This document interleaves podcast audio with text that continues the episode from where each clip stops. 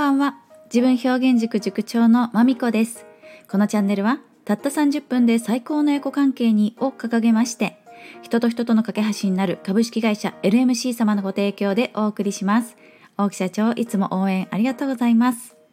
さあ今日はちょっとまた告知ばっかり。あのメインのお話をせずに告知ばっかりと思われてもう致し方ないですね。失礼いたします。あのこの後ですね21時からこのいつもね私がお話ししています冒頭にご紹介しています大木社長に私が自分表現塾の取り組み、えー、大木社長から応援いただき始めてから10月11月ともまるっと2ヶ月ほどね経ちそうですのでまあ、ここら辺でもともとそのお約束だったんですけども2ヶ月に1回こう、まあ、事業進捗といいますか塾どの辺まで進んだのとかねどういった感じで運営しているよっていうねちょっと運営面でのお話を生々しく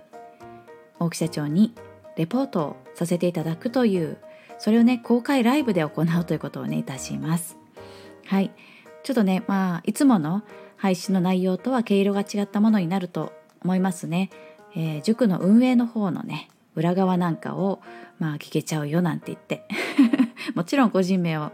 あのお話ししたりねそういう個人情報なんかおしゃべりできませんけれども、まあ、私がこう運営としてチャレンジしたことだとかこれからこんなこと考えているっていうのを、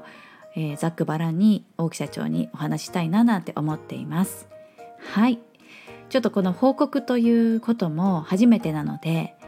えー、あの若干緊張しています。まあ緊張どうだろうまあねあの何かま、ていう？作ろ取り繕わずに ありのままお伝えして、ね、大木社長も心の広い方ですので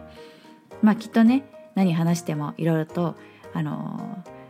優しく受け止めてくださることと思います。本当にねいつもありがとうございますの気持ちを込めてお話しできたらなと思ってますのでよかったら、